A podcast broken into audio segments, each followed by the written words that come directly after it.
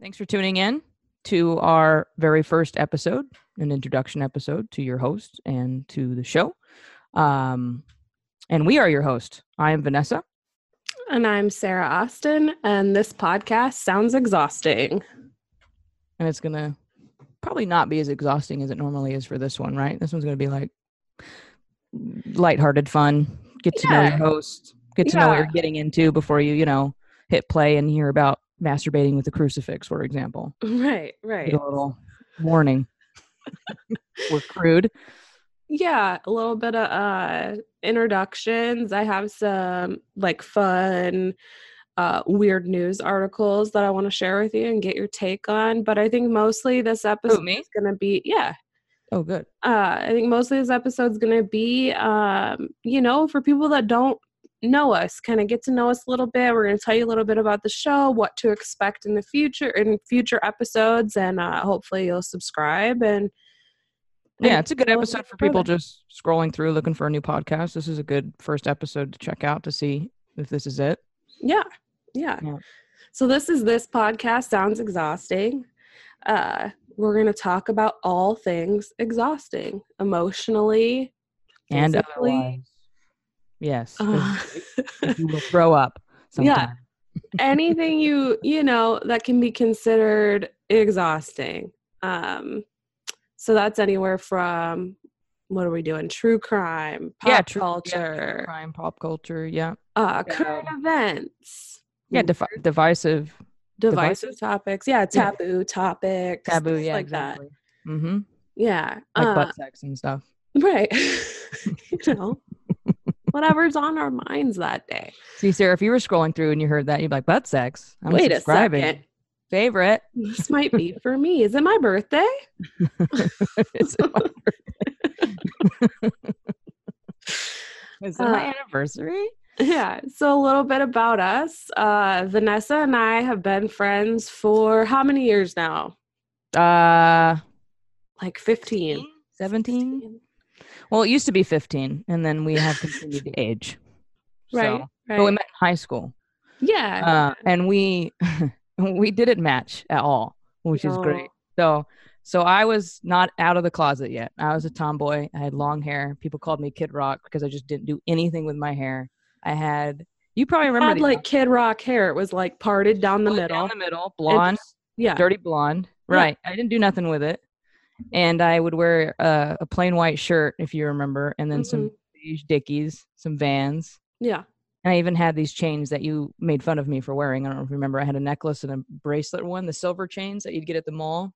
Yeah, rightly so. I made fun of you. Well, everybody else thought. Maybe they didn't. I don't know. Did they?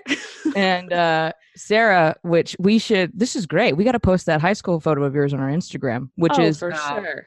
TP. What is it? You made it. What is it? You can find us on Instagram at TPSE Podcast. I just got it set up, and we'll be using that for reference photos after each episode, and then just little insights into what we're Facebook on. If you're not privy, I'm not privy to Instagram. Facebook is just This Podcast Sounds Exhausting. It's pretty simple. Yep. You can find us on Facebook there, or you can go to our website at thispodcastsoundsexhausting.com, and it'll just link you back to all the things we just told you. That's right. And it's been an endless loop. Congratulations. Yeah. And just, if you feel up to it, you can follow us, subscribe to us, all that good stuff. So if this goes to my plan, which I have to get approval from the boss, who, that's right, if you don't know, is Sarah. Yes. And there is a high school photo of her, and she's got short jet black hair. It's cut pretty short on the back, maybe 2 inches, spiked, hot pink. It was like the let me talk to your manager haircut before it was the let me talk to your manager haircut. Yeah, it was back when it was just like emo haircut. Emo, yeah, exactly. And she's got, eyeliner. She's got the whole thing, but she's got a Marilyn Manson shirt on, which I think I got that for you, and your handcuff. Not handcuffs, but handcuff earrings. No. Yeah, they're earrings that are handcuffs, and I'm 14. Yeah, I know. And I did not understand the implication. I took a photo of her watch, and it had these spikes on it because she had to let everyone know, "Fuck you, I'm a rebel," right? Yeah. Nonconformist. But tell them what the yearbook person wrote in there, because it was very passive aggressive, wasn't it? It was like kind of rude. Surprisingly, it's actually, it's about my, I think it's, no, maybe it is about the bracelets. They took two separate photos of me. One is of my hair, and the other one is of my accessories.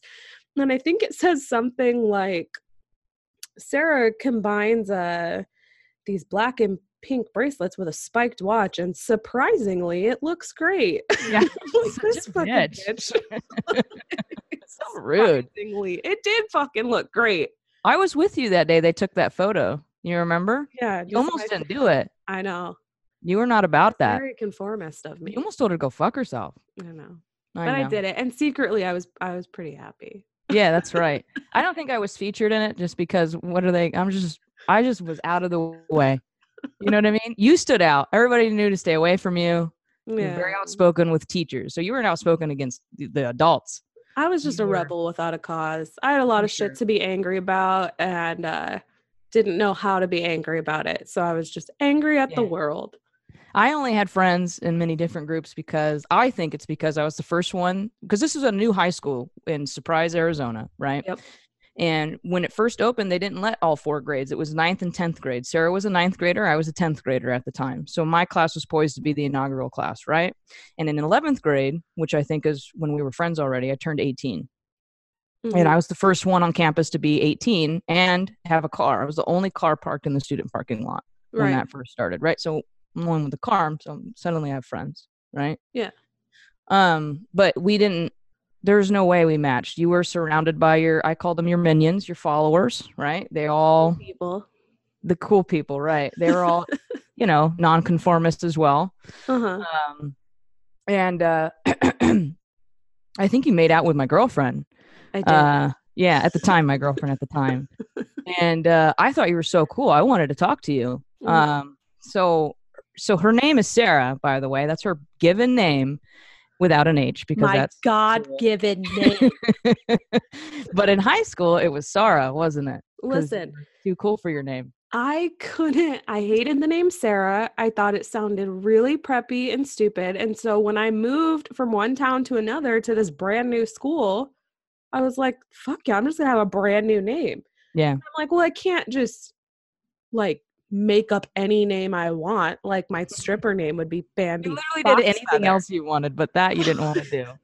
I was like, okay, well, what's the easiest way I can transform Sarah? Oh, I'll just tell everyone my name is Sarah. Sarah, yeah.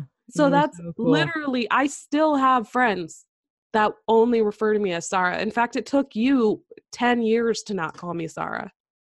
I called you Sarah in high school and you would bitch me out. So you had me I was scared of a punch if I called you Sarah. So yeah, I'm still scared of a punch with you sometimes. I am over the Sarah thing though. That's good. I'm glad. So I was pretty socially awkward, I'd say. And so my one thing that was an in with everybody is that I was funny. I could make everybody laugh. Didn't matter what group they were in. I was a pretty good class clown, I thought. So I thought I'd say something funny to you. And this is a testament to how not alike we are and how probably I'm not funny. Because I said something to you, I heard you gave my girlfriend SARS. Because at the time, SARS was a big thing in 2002 or something like that, 2003.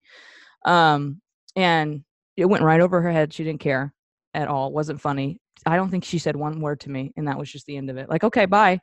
And so I felt pretty deflated.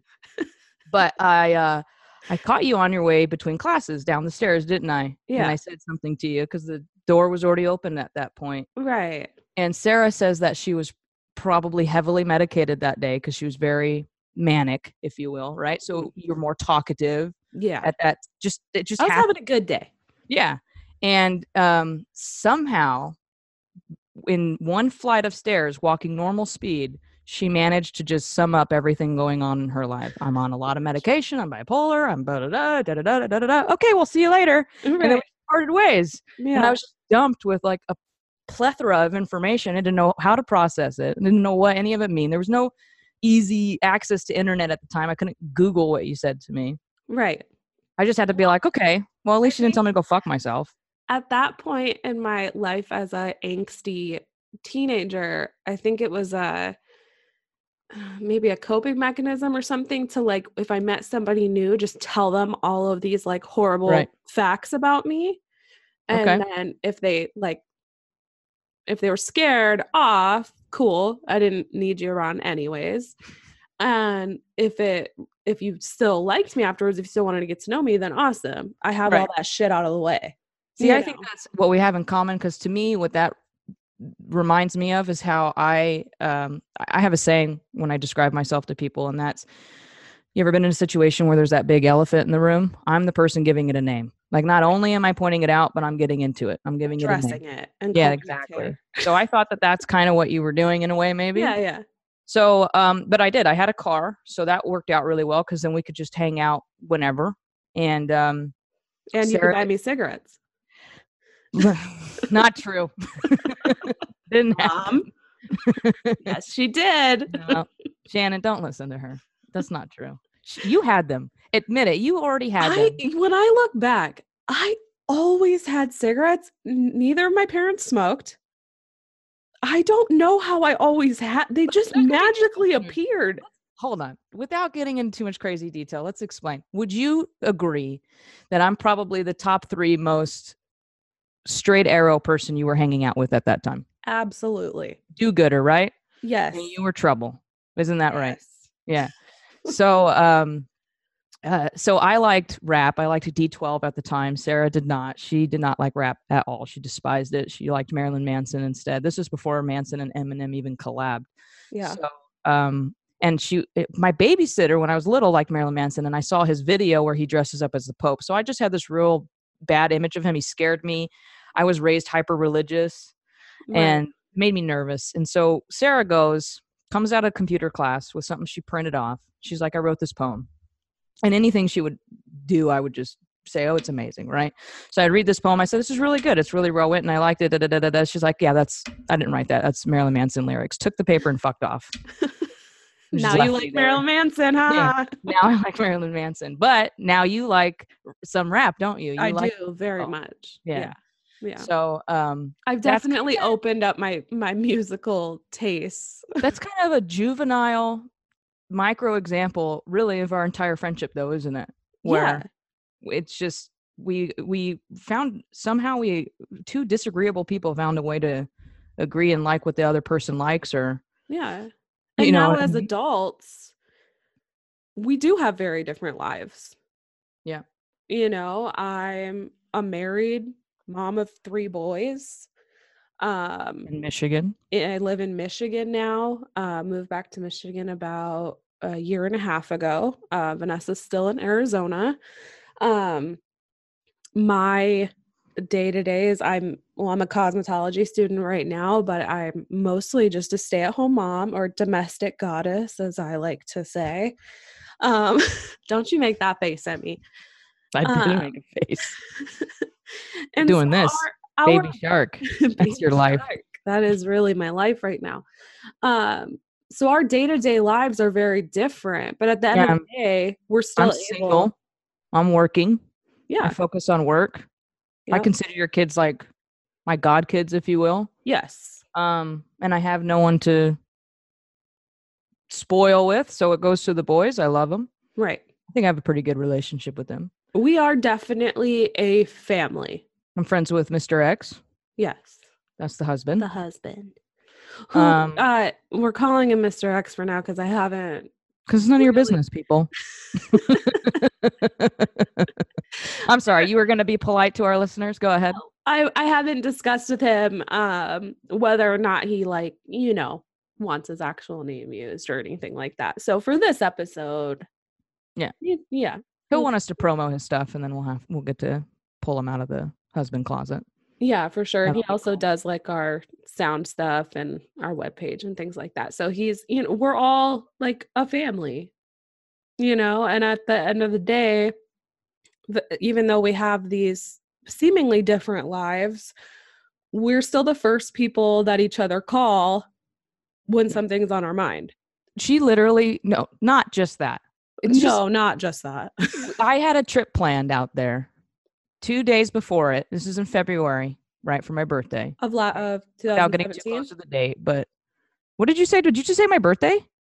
I said of 2017. Yeah. So, and I get a call from Sarah, very calm, very monotone call. And she very calmly explained to me that she had just completely broken her ankle. She was outside in the snow. Her dog got a case of the zoomies and hit her full speed. And literally, you guys will have to post those photos. I'm sorry. Yeah. We have to really your leg after surgery, okay? Yeah. And she broke it. And I thought I was getting an update about what's transpired then. Lo and behold, she is sitting there with her ankle dangling detached, waiting for the ambulance.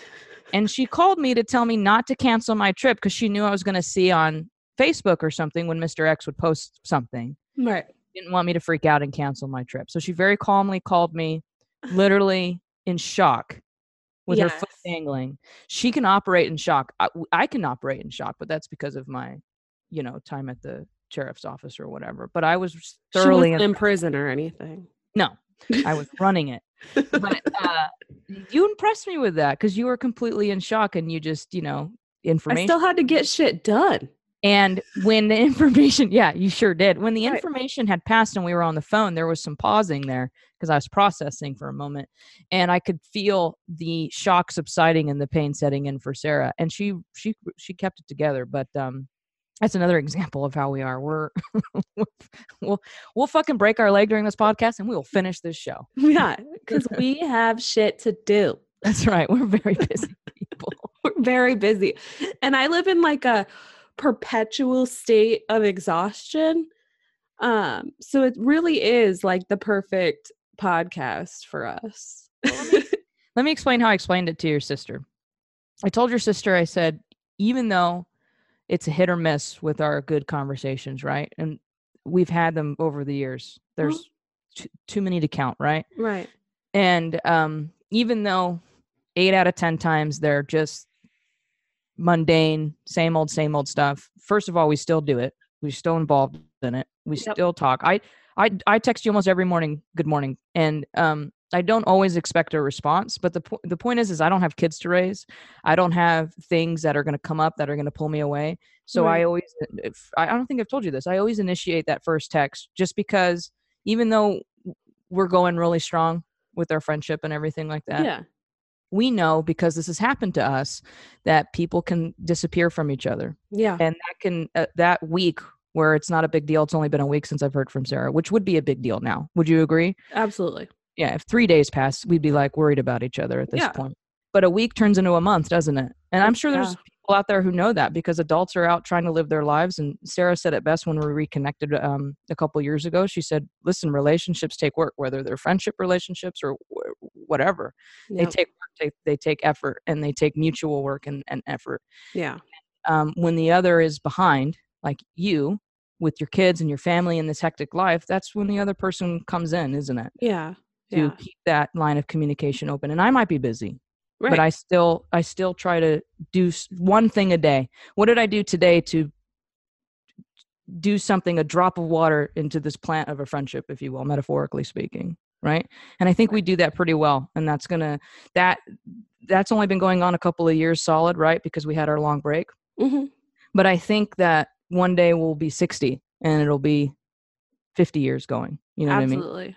And I think it really is because of these conversations and things that we're able to have with each other.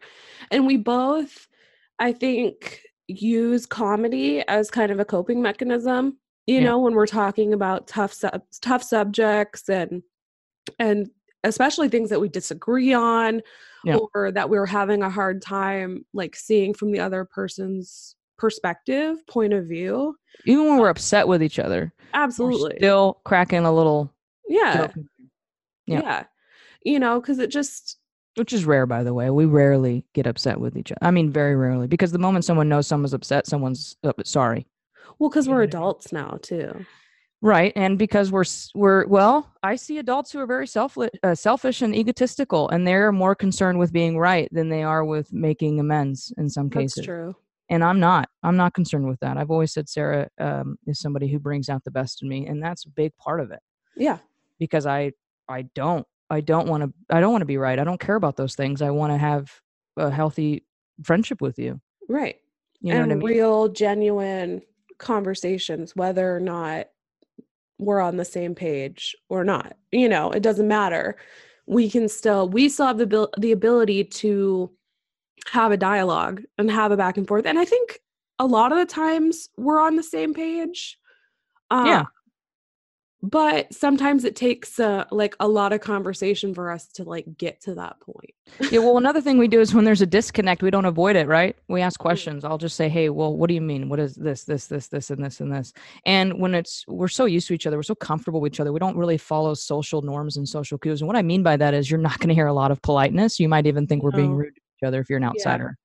But we're not. We're just very abrupt with each other, very forthcoming and very witty with our little clapbacks with each other. Yeah. Sarah's probably the only person in my life I've met that can actually keep up with that kind of stuff. I even told your sister you're better at it. I did. And she's like, yeah, sounds like you're whipped. I was like, because she's good at it. Right. You're very quick.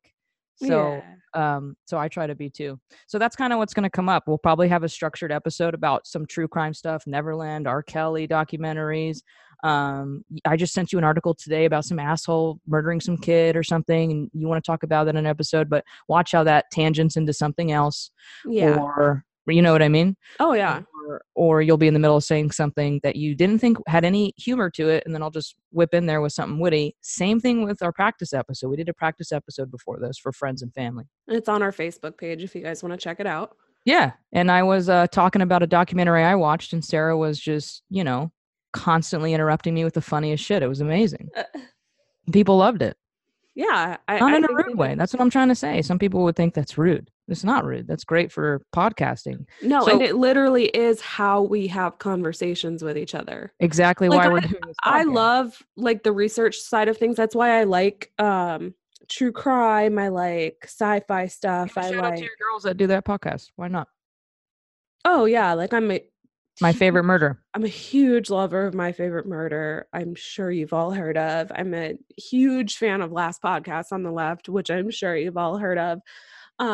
So I love listening to things like that. I love research. I love learning new things. I love deep dives into things. And a lot of that stuff is stuff that Vanessa you didn't really care to look it up on your own, but you enjoy when I tell you about things. Well, I do the same thing you do, but I do it with other subjects. Exactly. Right? So we come together and it's like, hey, what I don't know, she knows. Same thing for you. What I don't know, Vanessa knows, I'm sure. Yes. And that creates a good balance, a good dynamic. That's two full groups of people that would probably enjoy the show. So Sarah, you were describing it on the practice episode, but describe it again in a little bit more detail about, you kind of did the Dana Scully, Fox Mulder, you're kind of out there and then I in, right? Yeah, you're very much the Dana Scully to my Fox Mulder, right? Minus the cross necklace and the pantsuit, Dana, and the bob haircut. I just straight to wear a suit. I don't need a Hillary Clinton one. Yeah, I'll give me a regular pads. Where I very much love the weirder, obscure side of shit. Sure. I love watching true crime stuff, reading about it. I love aliens, sci-fi, conspiracies, but culture. not in a degree. We're not talking Alex Jones conspiracies. Yeah, conspiracies that are they carry a little weight with them. Because Sarah's not. Sarah likes conspiracies to the point where it doesn't make her make it or her unhealthy, I guess, is because there's very unhealthy conspiracies out there. Well, and I absolutely have a good grasp on fantasy versus reality, you know. You have to. Yeah. So I can separate those things and enjoy them for what they are. You know what I mean?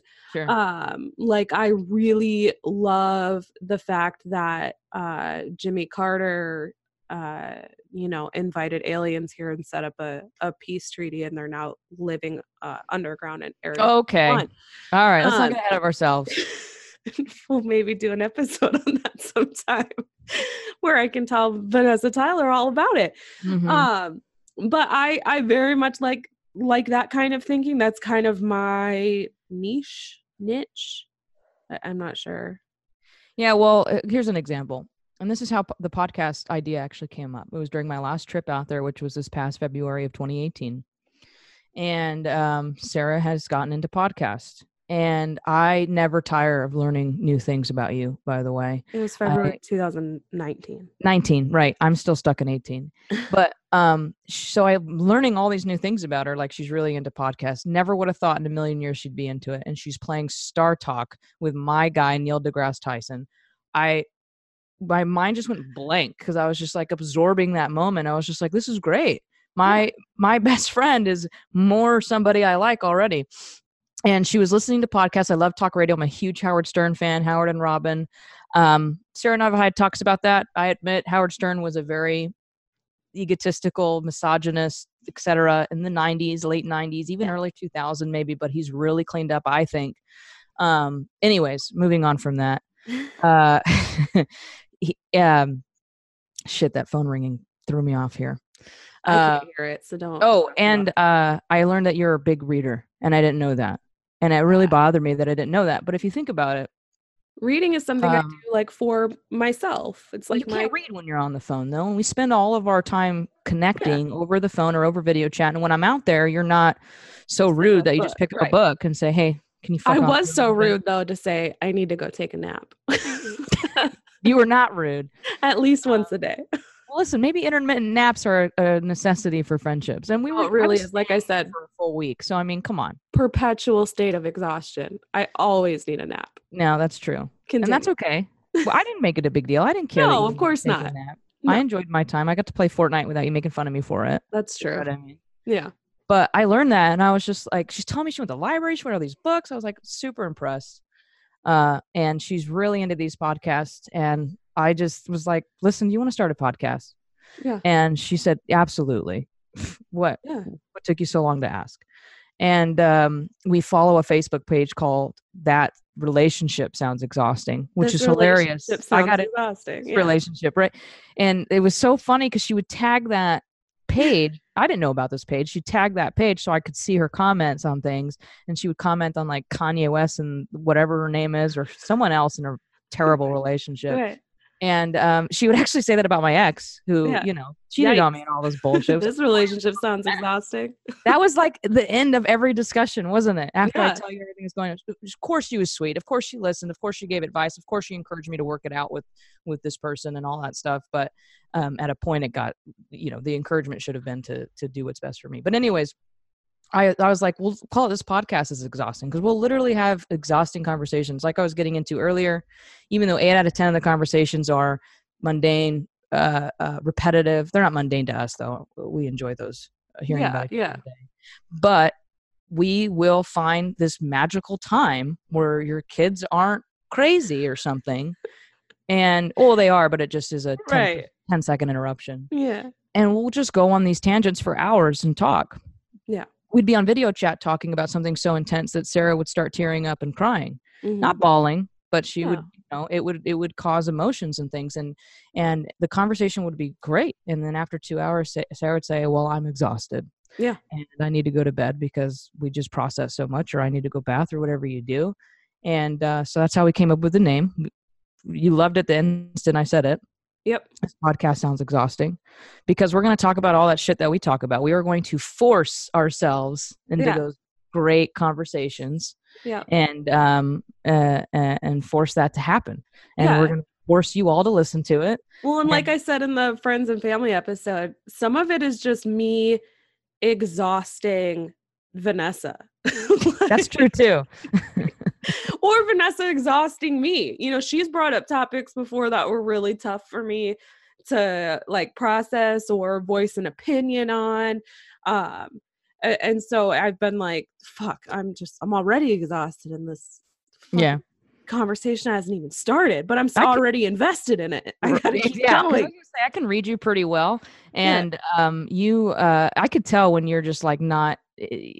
like I'm bringing up something and you're like not super interested in it or something. Or I'm just not ready for it. You're dreading that exhaustion. And then it kind of happens and then you kind of roll with it. And then it ends up being a great conversation. So you're a good friend in that regard. You don't just say no when you want to every single time. Right. With those conversations. And they end up being pretty good. Well, because like I explained to you the last time you were here, when we were watching a movie, we were really stoned, and we put on... I was. Yeah. I might have been a little more stoned than Vanessa. We put on this movie. About halfway through, we go and take a smoke break because Vanessa and Mandy, by the way. Mandy, Nicholas Cage's fucking crazy ass movie. Listen, I cannot attest for the movie sober, but I can say stoned, it was fantastic. I agree, but you were gonna say the conversation we had during the smoke break, which was about this. So go ahead. Yeah, we took a smoke break. And she's like, "What's wrong?" You know, she could see this like look on my face. Are you okay? Is everything all right? And I'm like, "Yeah, I'm just like uncomfortable. Really uncomfortable, you know?" And she's like, "Well, you want to put something else on? Bob's Burgers or something?" That's always like my go-to if I'm feeling down. Yeah. Or The Office. And I'm like, "No, it's a good uncomfortable." She's like, "What the fuck do you mean? A good, like who the fuck wants to feel uncomfortable?" And I'm like, hey, I like it. Yeah. I like that uncomfortable feeling sometimes. It makes me think. It makes me consensual get out of my own head. Yeah. Right. Yeah. I'm choosing to be uncomfortable.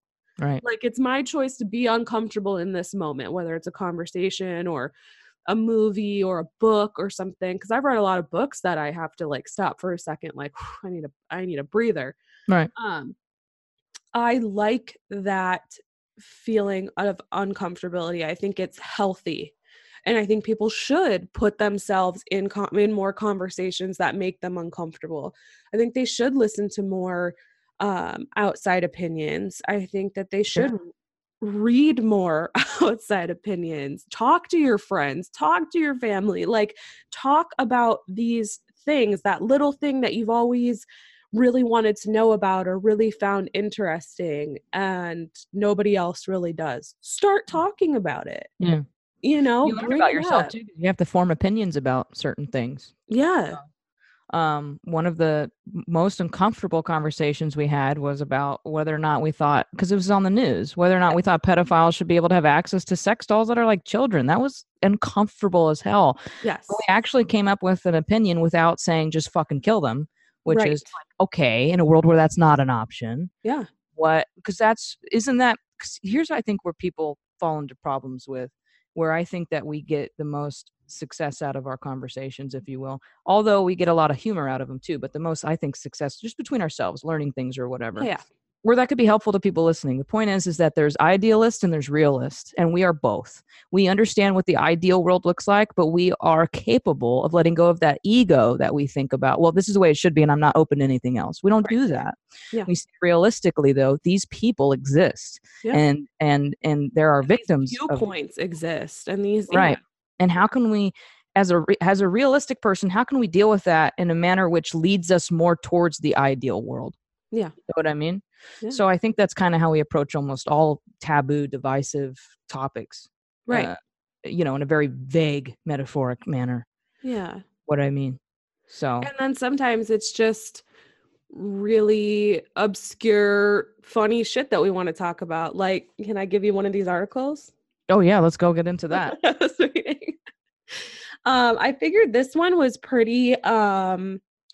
on the nose, considering Vanessa and I are going on a cruise next month. Yes, that's the end of next month already. So when I was scrolling through Facebook and I clicked on a HuffPost weird news, I saw the headline: "Man escapes whale's mouth after being swept inside while snorkeling." And I'm like, fuck. Like, well, I mean, escaped alive. I feel like you'd be kind of okay with that because you're like obsessed with whales. I'm obsessed with whales. We're going to go snorkeling in the Bahamas. I'm like, how fucking awesome would it be to be in a whale's mouth? Like, how fucking cool is that? So I opened up. What's his name? Moby Dick? Who's the guy from the story? Moby Dick. No.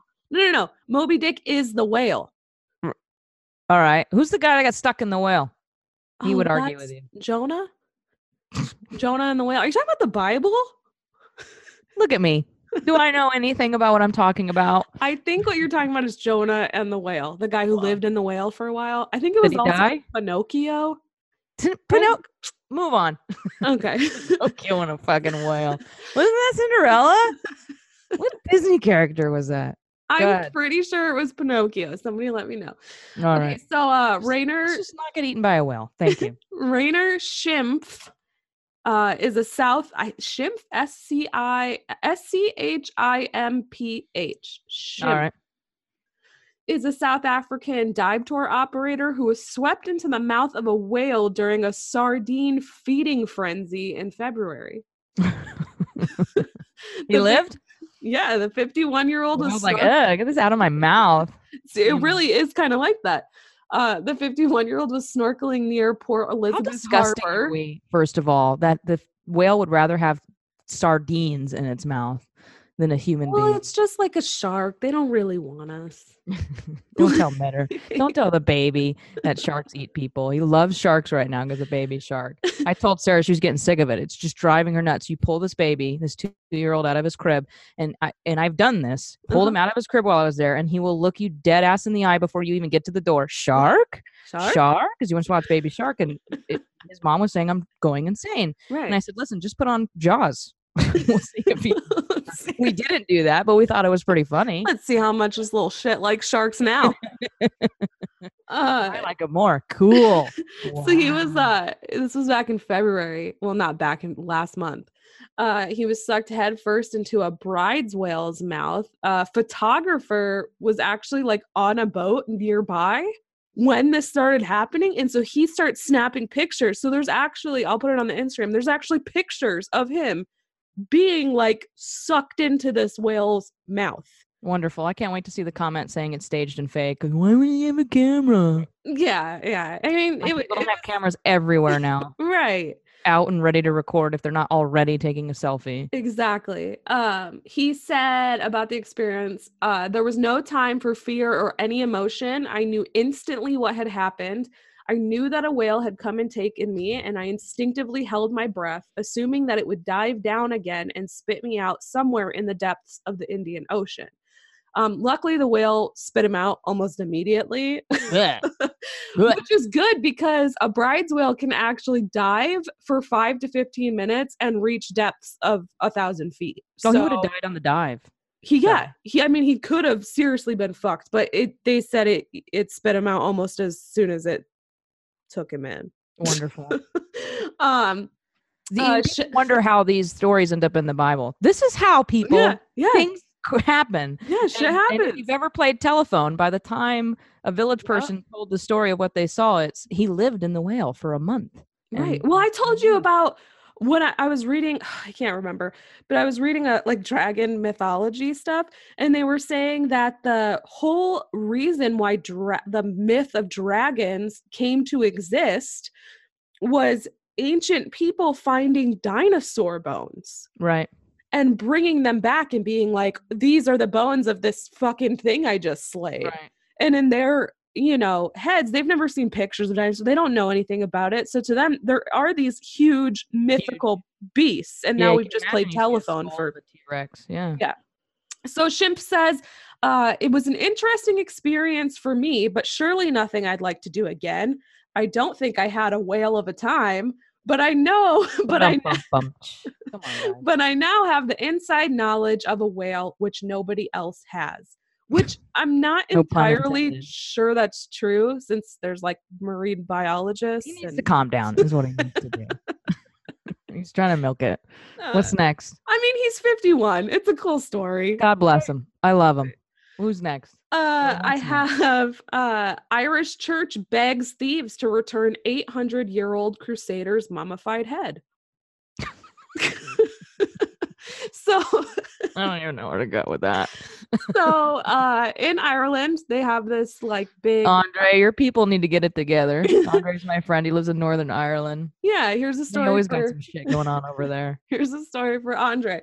So church officials are pleading for the thieves who stole the mummified head to return the body part before it's further damaged. Like, I don't know how you could get more. I suppose they could set it on fire. Like, what else? I don't know what they're doing with it.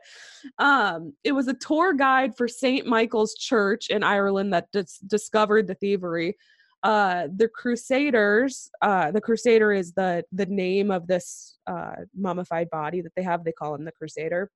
The Crusader's legs had been pushed up into his torso and his head was decapitated. Archbishop of Dublin, Michael Jackson, said he was shocked that someone would desecrate this ancient burial place. A bad time to have that name, my dude. My goodness. The Michael Crusader, Jackson is ignorant. Is he's like 6'6" tall, which is like unusually tall for for anybody in that time, especially. Sure. Yeah. So he like this crypt brings about 28,000 visitors each year. So it's kind of a big deal for him, or for the, you know, it's a big like attraction. The Crusader still had his head. He still had skin, a nose, ears. Visitors were even encouraged to come up and shake one of his hands when they would come visit, which, like, how fucking cool is that? I would totally do that. You're shaking your head. I'm all over it. Reverend David Pierpoint, the church vicar, fears that the more than 800-year-old mummified corpse could deteriorate outside of the crypts because of like where the crypt is located and its like atmosphere and climate and all of that. It's kind of kept like these bodies. No, I hear you. In like really good condition. Yeah. Like taking a steak out of the freezer. Yeah. Back in 1996, they were vandalized. All it said was a group of teenagers had vandalized the crypts and seemed to be, quote, playing football with the heads. So. Oh my God. But for this one, in addition to the Crusader, the Vandals also desecrated several other bodies in the crypts, like the 300-year-old body of a nun that had been, quote, trashed with her head turned around the wrong way. Sounds like a Friday night for Sarah before she had kids. Listen, I'm trashed, my head is turned around, and I'm just like a nun. How the fuck did I get here? Why was I not invited? It's been 300 years. They also broke into the family crypt of Irish mathematician William Hamilton, opened a coffin, and dragged its, quote, contents out. I don't know. Huh. I'm guessing that's just body. I don't know. Local police are investigating the incident, and Reverend Pierpoint says, we're not quite sure what the motive behind all of this is, whether it's vandalism or we don't know. I say perhaps Satanism. Oh my God. Satanic panic. Or it's just a fucking group of asshole teenagers. But don't plan a trip anytime soon, because according to the Irish Times, the crypts will be closed to tourists for the foreseeable future. Yeah, no shit. There's no skeleton to shake hands with over there. I do hope they find, you know, whatever, because it is like a historical thing. I mean, you know, it's not cool. God, what's going to happen when you're on the news for walking your dog and you find a skeleton body and you report it to the police and they're like, local woman, Sarah, walking her dog, found a skeleton. She laid with it, took selfies, shook its hand, made a secret handshake. Then she called the police. No, it would be more like local woman found a body, then did her research, figured out a bunch of clues and caught the fucking murderer. Here she is to accept her award. You better shout out our podcast, man. No we shit. All that shit together. Here's a good 2 hours into the podcast, I'm like, you reported it, right? How are we going to get our award and the key to the city? Listen, we have a scoop to the story. We are breaking news. Yeah. In other breaking news, Lincoln the goat elected mayor of a small town in Vermont. Listen, they elected the guy who I know him from Howard Stern, but he owns the Bunny Ranch, which is in Vegas because prostitution's legal there. I'm pretty sure he's dead. He ran for governor or mayor or something. He died and then later won that election. What are we doing? Well, listen, I was super excited when I saw this, so I picked it and I was like, I saved it and I'm like, okay, I'm going to go back to this tomorrow and write up my story. I was super excited because I fucking love goats, right? Anything with an animal, I'm like, awesome. An animal in power? Perfect. Oh, okay. With power. But I read the article and like the most interesting thing about it is the headline. Basically a 3-year-old Nubian goat named Lincoln is poised to become the first honorary pet mayor of the town that I didn't even care to write down in Vermont. What a town. He beat out other candidates like dogs, cats, and a gerbil named Crystal. Crystal, that bitch. She just had too many scandals. She didn't stand a chance. Yeah, what a slut. Yeah, my last one, man accused of choking driver for singing Christmas songs in March. Listen, I get it. Like, so do I. Get it. Who the fuck? Who is doing that? Why are you doing that? Why are you doing it to the point that someone chokes you out? Why, as a driver, why would you choose that to do that to someone? They're driver was choked out? The driver was the man playing the Christmas songs and singing along. Because he's playing them on his little radio, stereo. Yes. In his car. I don't know if it was a taxi or Uber or what. Right, and he's singing. Mm-hmm. And then the passenger just lost it. Yeah, it says a Pennsylvania man was arrested last week and charged with aggravated assault after allegedly choking a driver who refused to stop singing out-of-season Christmas songs. Police say Clayton Lucas, who is 25, choked the driver until he nearly passed out. Neither the driver nor the song were identified. So the song. Probably Mariah Carey. It's probably Mariah Carey. It's a hard time for people. March is a hard time for people. Stop fucking singing Christmas songs. What's wrong with you? Police also said that force was needed to subdue Lucas after he did not respond to their commands. He was very pissed. But to be totally transparent in this story, Lucas was being driven from a halfway house to a treatment class when the music set him off. So we may be dealing with more like mental illness or drug addiction rather than... Tell you something, you're picking someone up from a halfway house to some other fucking halfway house. Are you going to do anything besides just sit quietly at 10 to 2 on the wheel? Right. Drive them there. Why are you making their life any more fucking stressful? We are assholes. This guy's a victim. We're just fucking tearing him apart. I understand he's a victim. I don't think he needed to be choked, but you're picking up a dude from a halfway house. You're taking him to a treatment class. Nah. They're already stressful and tense enough. Yeah, it might have been soft singing. Listen. Listen, don't give the wrong impression on this first episode. You're the most empathetic person I've ever met. Listen, who plays, let alone sings along to Christmas music? You're going to die on this Christmas hill? In fucking March. You're going to die on this Christmas hill? I will die on this hill. You're ridiculous. I fucking hate Christmas music. I love Christmas. Love it. Wait till I come and visit you in February. You know what I'm going to be singing and you playing on my phone. You will be sleeping in the fucking snow. Well, you won't choke me, you freak. I might. Anyways, Lucas is due in court this week for his aggravated assault charge. I hope he gets the help that he needs. I hope the victim's okay, and I hope he learned his lesson about playing Christmas music. Are you crossing your fingers? Just kidding. I'm not, I swear. I know. I do hope he learned his lesson though. Like, what a dick. But he's probably the type of guy that now after this, he'll only listen to Christmas music for like ever. Just to make it a point. It sounds like the kind of dick that he is. Listen, he probably got a 1-star review for that ride. So. I wish they would have, released his name. I'd give him a 1-star review. Probably already has a whole bunch from it. From people who didn't choke him out. They just fucking gave him 1 star. This fucking dude. Yeah, I hear you. Yeah, so those were my my weird news stories for the week. I figured, I don't think I'll normally do stuff like that, but I figured I'd throw in those funny ones just for this episode since it's kind of a lighthearted, like, not that all of our stuff's going to be super heavy. If this episode was a burrito, this is the rice that filled it. Yeah. Those articles. Yeah, it's just fun stuff. I don't like rice. And this is... Fuck off. I didn't mean I didn't like your articles. I mean I don't like rice. This is like the rice in my burrito. I don't really like rice. But sometimes Chipotle just... I feel like... weird if I say I don't want any rice, so I just let them put it. They look at you weird like, what? Right. You don't want any of those?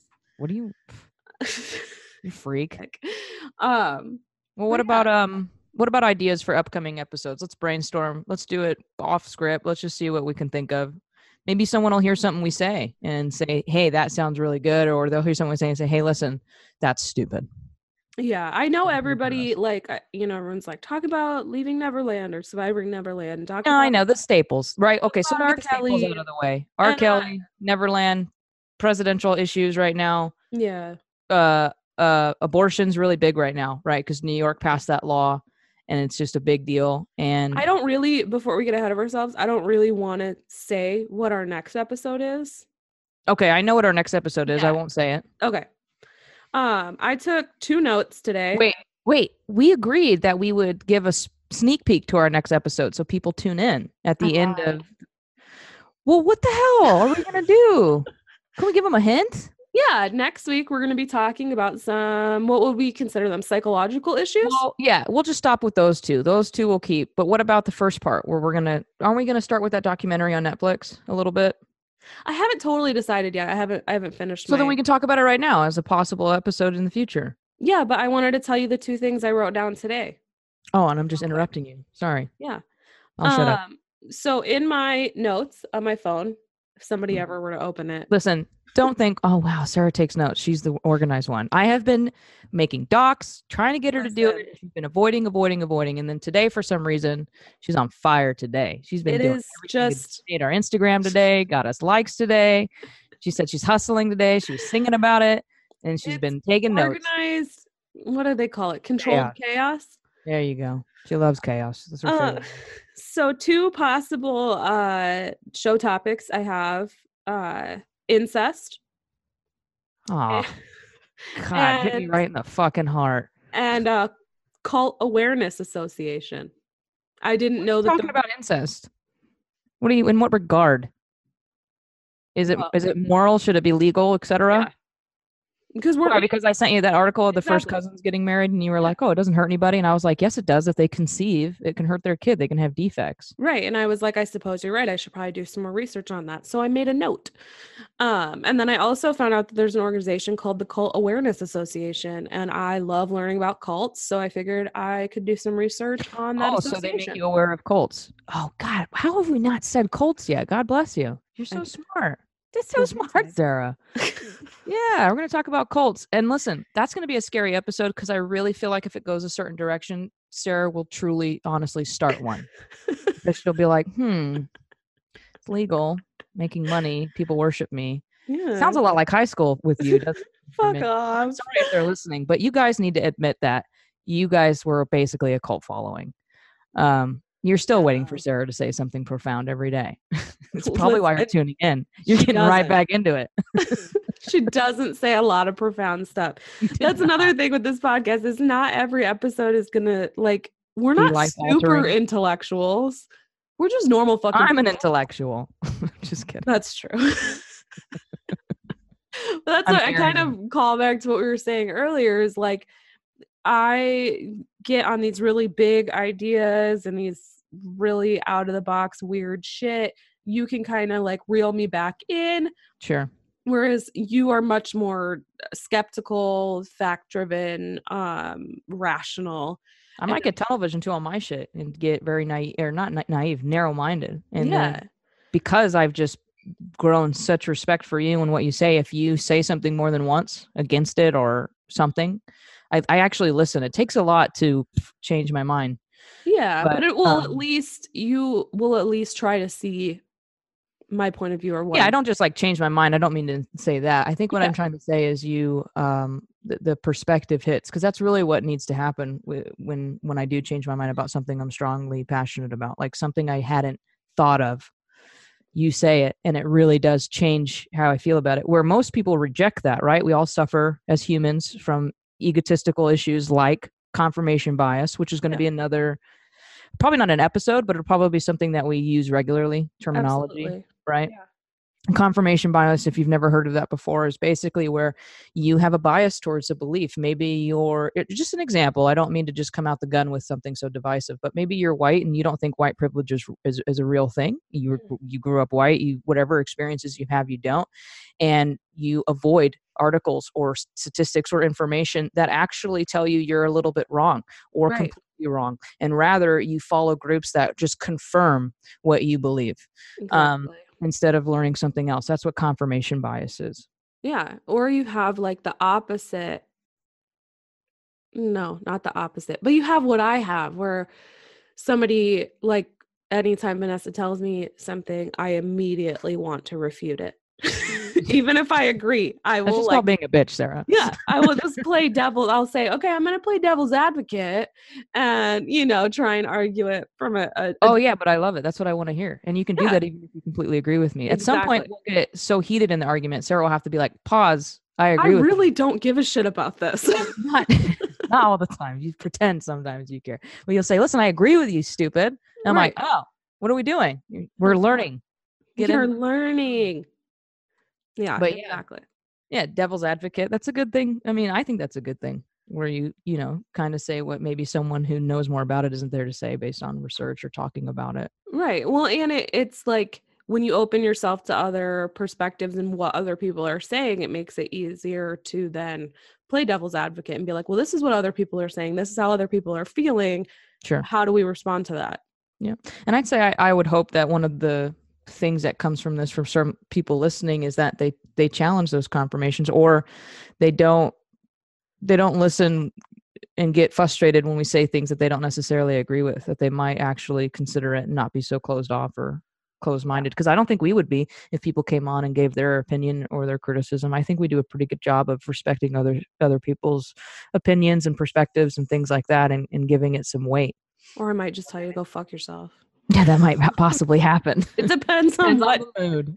It depends on the kind of day I'm having, how kids have acted that day, so whether arbitrary. Or not my husband is, listening to me. Yeah, it'll definitely depend on the mood. No, we've already agreed ahead of time. I'm not going to engage in any bullshit. It's exhausting. Who agreed? You and him, or you and I? You and I.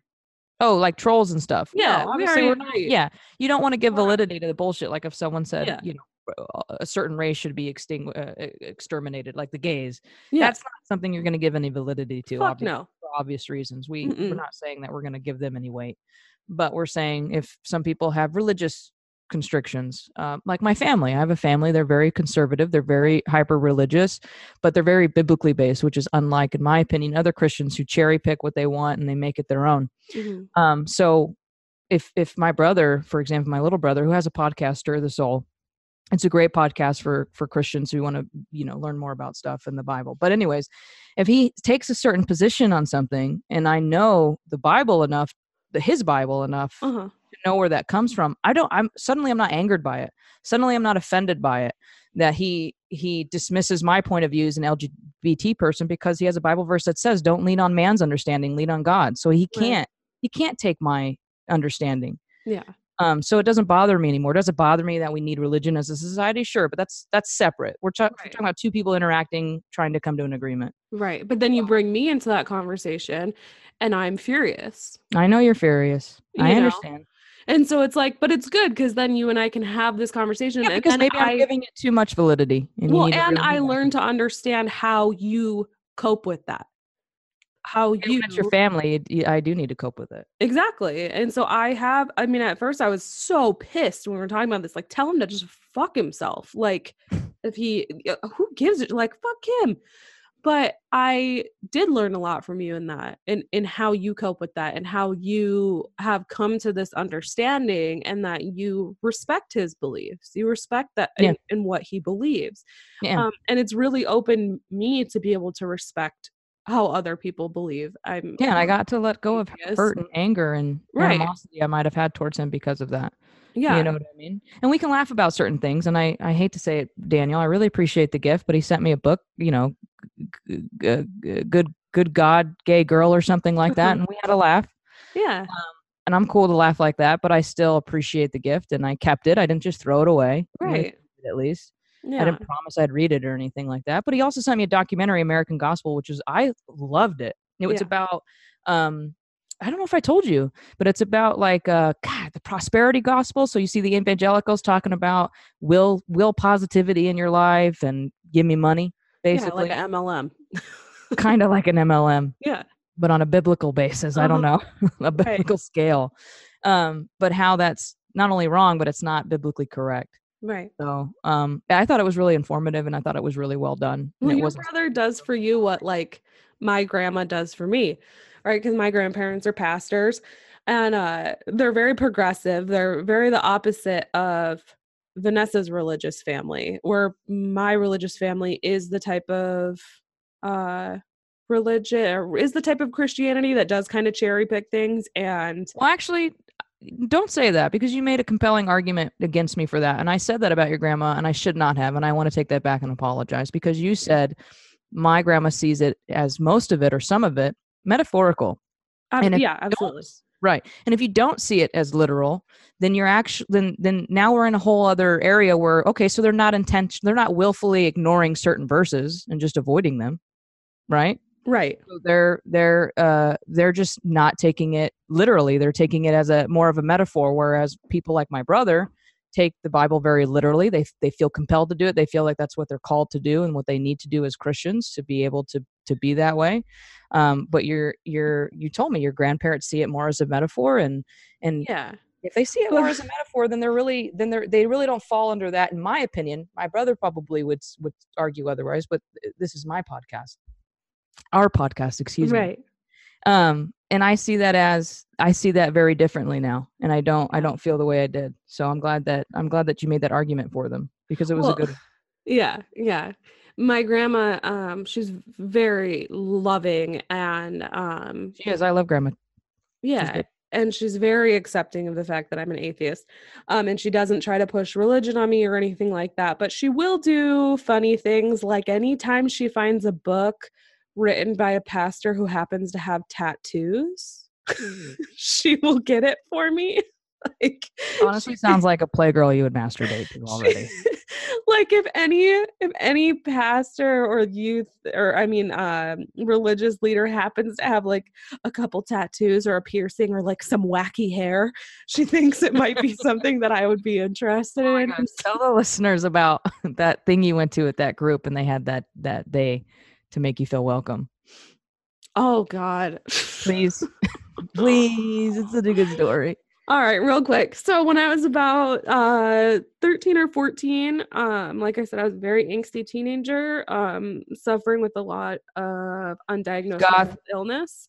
Emo, yes. Which are teenage terms for what Sarah was just saying. Mental illness.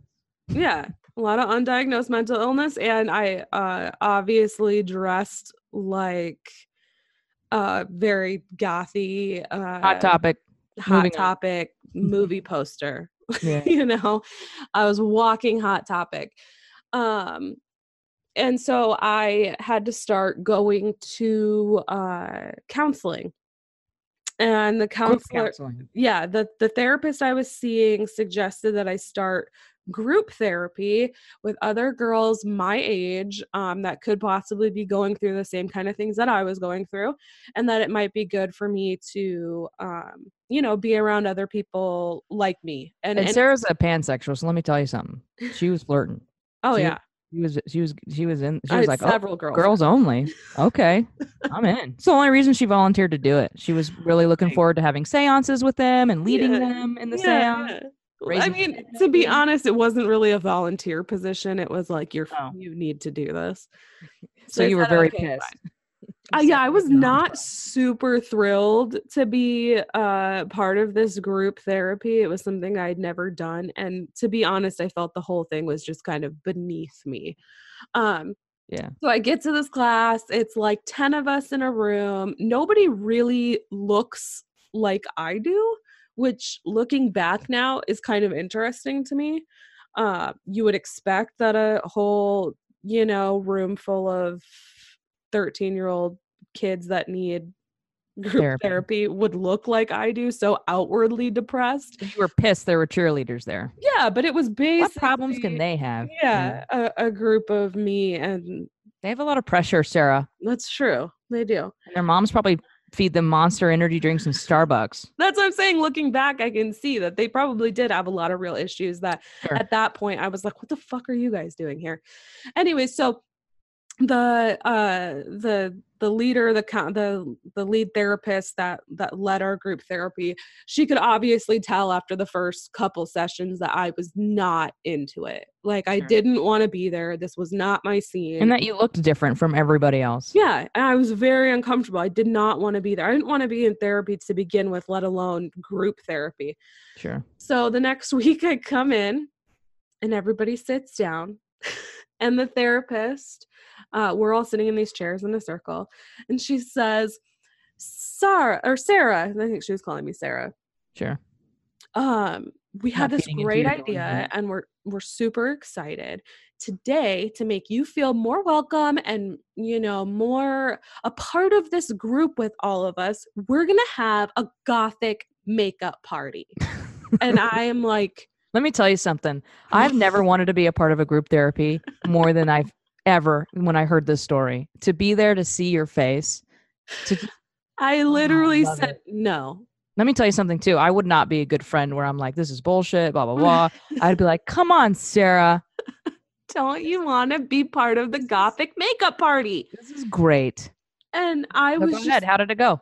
I'm like, no, I can't. Is this for real? Like, is this serious? She's like, I just think it would really help the girls here to get to know you. You know, you'll see that you have a lot more in common with these girls, and it will just be like a real open, fun, free.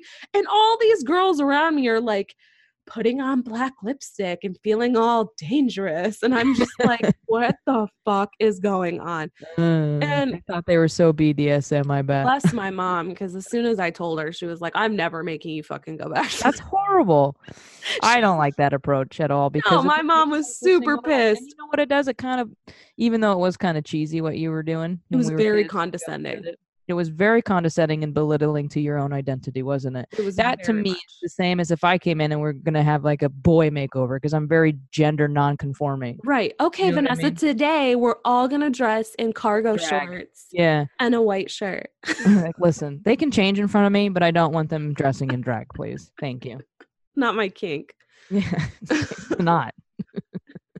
So yeah, that was an interesting time in my life. But like I said, good for my mom, because she saw that bullshit and was like, yeah, I'm not fucking making you do that again. So I'm thinking you and I should have a gothic makeup party. Oh, absolutely. Now I'm totally down. Because you don't do that every day now. Well, and I've gone to regular therapy. I'm on good medication. I'm good for it now. Now I'm down. Cool. Back then I was like, now we have to do it probably, right? Our listeners are going to see us after we've done our makeup like that. Yeah, absolutely. You'll have to do mine. I don't know anything. I wouldn't know nothing. I would where to start. Probably go blind trying to put eyeliner on. I'll help you out. Cause it's not good. No. When you said you wanted me to put makeup on you like a tutorial, I was on board, but I was really scared for you. Like I thought I was going to do something to your eyes or something, even like with the goddamn surgery. Video. I really just thought you just bitch me out the whole time too. No, it'll be fun. Yeah. So I hope you guys got to know us a little better. I hope everybody's excited about where this podcast is going to go, what we're going to be talking about. I'm really excited for next week's episode, which it's actually not going to be next week for you guys. We're going to actually release this episode and episode 2 on the same day, so that if you enjoyed this, Monday the 18th is the ideal release date. Yeah, you know. Ideal release date. We have lives, so shit might happen, FYI, but that's the goal. Yeah, the goal is to release it on the 18th, right? Monday the 18th. Yep, and so you guys will have this episode, and you know, if you enjoyed it and everything like that, you'll have another episode. Go right into a real episode, right? Yep, to jump right into. So I'm excited about that. Again, you can... and we'll decide... later on, right? If we're going to do one a week, once every other week. Yeah, I think once we know about how time consuming it is for everybody involved. Yeah. I think we're going to shoot for once a week. I would like to shoot for once a week, but I'm on board. Yeah. But you know, just time permitting and things like that. You will do the best we can. Vanessa, do you want to force Sarah to talk to you for 2 hours once a week? Yes. Thank you. Absolutely. Sign me up.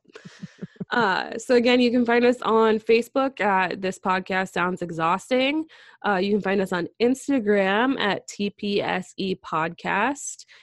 You can go to our webpage, which is thispodcastsoundsexhausting.com, and you can email us at thispodcastsoundsexhausting@gmail.com. I was also thinking we would make like maybe a group chat or something where we invite original listeners. So the first... Mm-hmm. So many to listen by episode 3, maybe. Right. Because, you know, They might have the most input or the best input. Not that anybody else would. I mean, if you're listening and this is 2023, first of all, God, I hope Donald Trump is not president. Please. But, and you're going way back, feel free to go on the Facebook page and make a comment or make a suggestion. We have an email. This podcast sounds exhausting at Gmail.